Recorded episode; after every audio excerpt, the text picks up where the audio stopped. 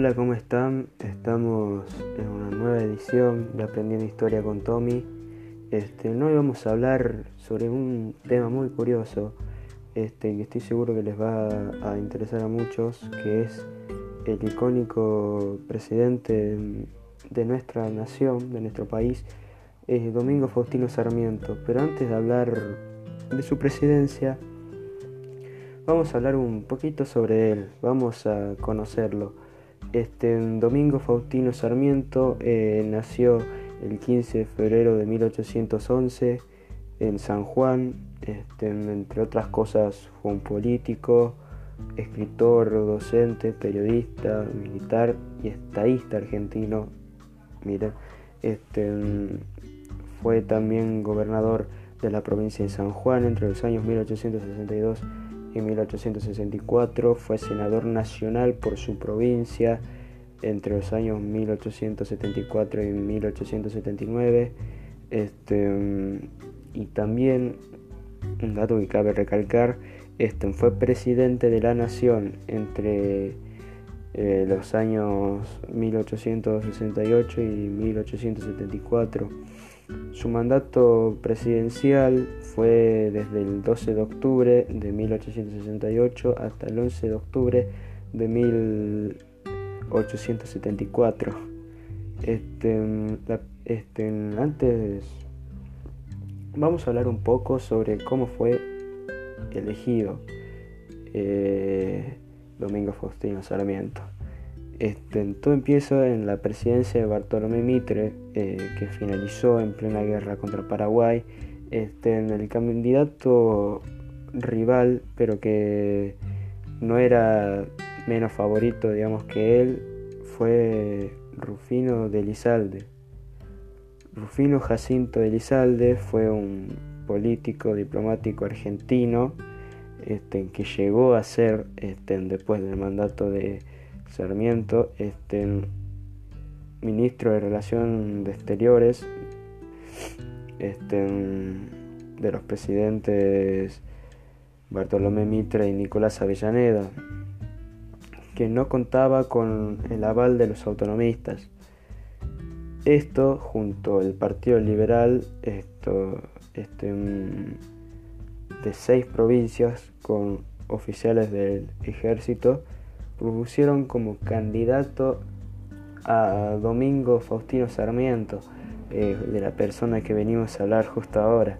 Este, mm, que justo él estaba en una misión oficial en Estados Unidos. Recordemos que él fue militar. Este, en la fórmula Sarmiento-Alcina, eh, ¿quién fue Alcina? Eh, su dupla, su, su dupla de fórmula, este, fue Adolfo Alcina fue un jurisconsulto y político argentino, fundador del Partido Autonomista en 1862, gobernador de la provincia de Buenos Aires entre 1866 y 1868 y fue vicepresidente de la República Argentina. Ganó las elecciones y asumió el 12 de octubre de 1878.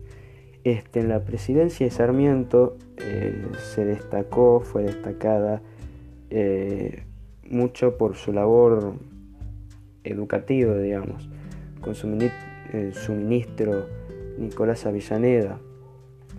El primer censo nacional realizado bajo su presidencia reveló que casi el 80% de la población en esa época del país este, mm, era analfabeto. Este, en Sarmiento trató de buscar los medios em, que le parecían a él más eficientes para que mayor cantidad de niños pudieran ser educados con los recursos del Estado, digamos, a baja edad, para ya que sepan, este, para mejorar la enseñanza con nuevos métodos. También contrató maestras eh, en Estados Unidos y creó la famosa escuela normal de Paraná. Muchos ya deben haberla escuchado nombrar. Este, para ahorrar dinero optó por formar mujeres, digamos, como docentes, ya que había desigualdad de salario entre varones y mujeres.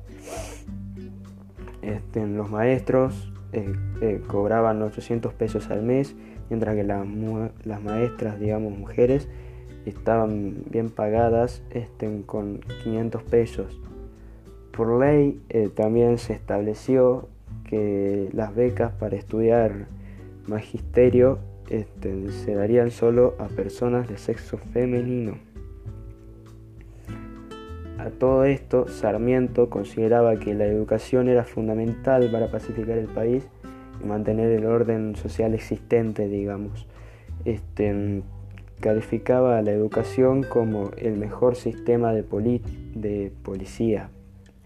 Este, ese sistema triplicó la cantidad de niños escolarizados eh, bajo su presidencia. Este, al finalizar su presidencia habían 100.000 eh, niños escolarizados, un montón en aquella época, y se incrementó la cantidad de educadores casi un 50%. Este, mm, y también gracias al fomento de la enseñanza se fundaron 800 escuelas, una locura. Este, eh, entre estas estaban privadas, provinciales y nacionales. También fundó escuelas nacionales, eh, bibliotecas populares y otras instituciones científicas y educativas. Este, en la educación había llegado hasta el ejército y contribuyó a modernizar y profesionalizar el ejército con la creación de escuelas paramilitares este, e importó armamento novedoso para la época, como los fusiles Remington y la ametralladora Gatling. Bajo su mandato finalizó la guerra contra Paraguay. Este, esto no fue tan bueno ya que tuvo grandes consecuencias, además de la masacre injusta del pueblo paraguayo y la destrucción de su pujante economía. Este, la Argentina debió lamentar docenas de miles de muertos, este, un pésimo estado de salud público y también una gran deuda contraída debido a la guerra.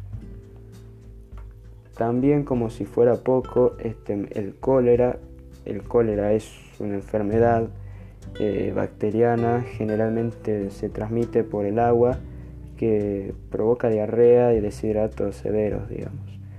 Em, se difundió entre los años 1867 y 1869 este, por las provincias litorales del interior y en la frontera indígena. La fiebre amarilla también se desató con una viruela en 1871 este, y diezmó la ciudad de Buenos Aires.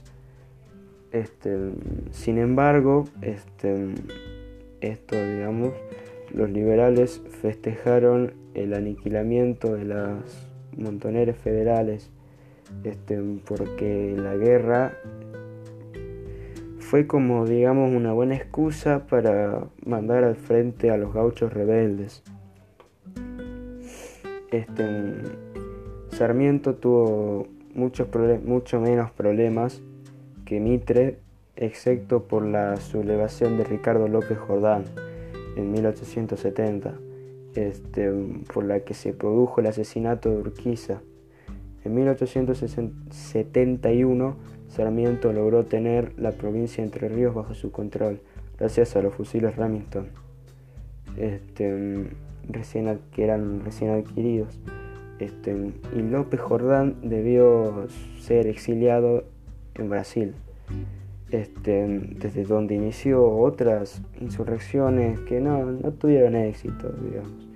Este, la ley electoral también de 1873 establecía que podía ser electores hombres mayores de 17 años, este, yo ya pudiera votar, digamos, este, que supieran leer y escribir, justamente para votar debían ser registrados en cada parroquia, juzgado de paz o departamento.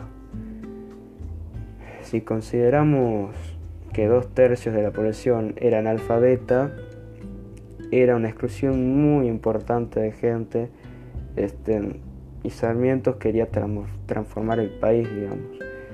Ya vimos el importante papel, que le asignó la educación, este, papel en la historia. Este, pero veía que los aborígenes y a los gauchos eran como elementos negativos, digamos, no jugaban a su favor, y escribió ellos de, sobre ellos atrocidades, este, compartiendo ese pensamiento en la época. Este, también estaba en contra de que unos pocos poseeran grandes extensiones de tierra, pero como la oligarquía estaba controlando el poder, bueno, no pudo hacer nada al respecto en esta situación. Luego de esto, al finalizar su mandato, en 1874, este Domingo Faustino Sarmiento transmitió eh, la presidencia de la República Argentina a Nicolás Avellaneda en 1874 y en 1875 eh, asumió eh, como senador nacional por su provincia, cargo que abandonó en 1879 para asumir brevemente como ministro del Interior de Nicolás Avellaneda. Este, luego de esto, mucho tiempo después, el 11 de septiembre de 1888, en Asunción, Paraguay, eh, lamentablemente fallece Domingo Faustino Sarmiento. Y un dato curioso es que justo se, eh, celebra feriado este, el 11 de septiembre se celebra el Día del Maestro y de la Maestra en homenaje a este señor, a Faustino Sarmiento, a Faustino Sarmiento por el aniversario de su muerte. Y bueno gente, nos quedamos sin, sin tiempo, 4.26 pm de la tarde. Este, mm, espero que les haya gustado, espero que hayan aprendido un montón. A mí me gustó un montón hablar de este tema y bueno. Nos encontraremos otro día. Nos vemos.